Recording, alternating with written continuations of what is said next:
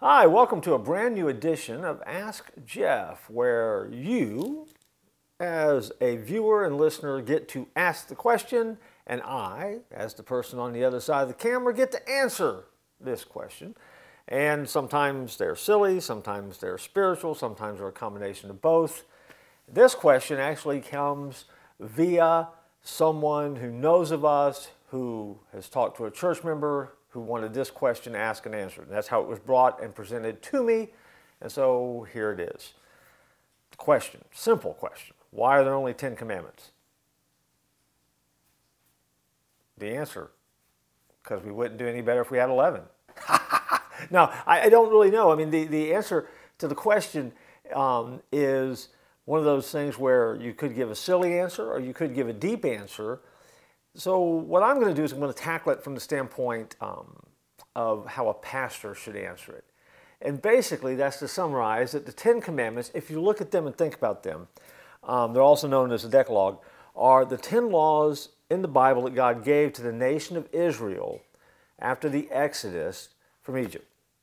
And the Ten Commandments are essentially a summary of the 613 commandments mentioned in the Old Testament law. So you take all those 613, you try to put them in some broad categories, some big buckets, you come up with 10.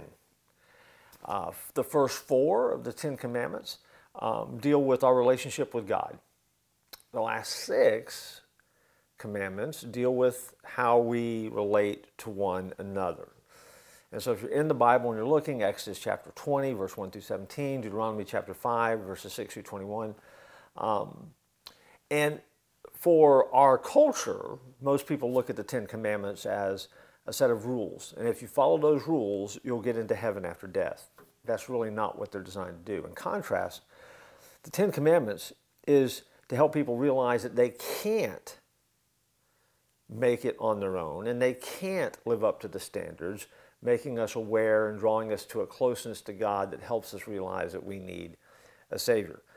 No matter what the rich young ruler says in the New Testament, uh, nobody keeps all of the Ten Commandments. They try, it's our goal, it's the standard that God sets. But as we look at those and we try to flesh those out, we fail and we fail miserably. And so we need someone to make the difference, and that someone is Jesus. And so, 10 is the summary number. 10 is where all of it gets combined.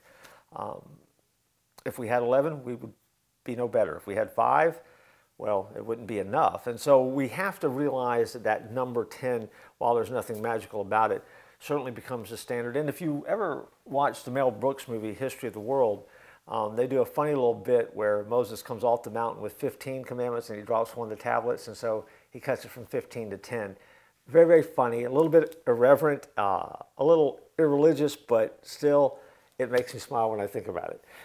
Maybe that's how we got 10. Not really. God gave us 10. He wrote them on stone. That's it. That helps. All right? So that's why we have 10 commandments, because God knew we needed them. He wrote them. We got them. That's it. Keep those cards and letters coming. We'll answer your next question when we get the opportunity here on Ask Jeff.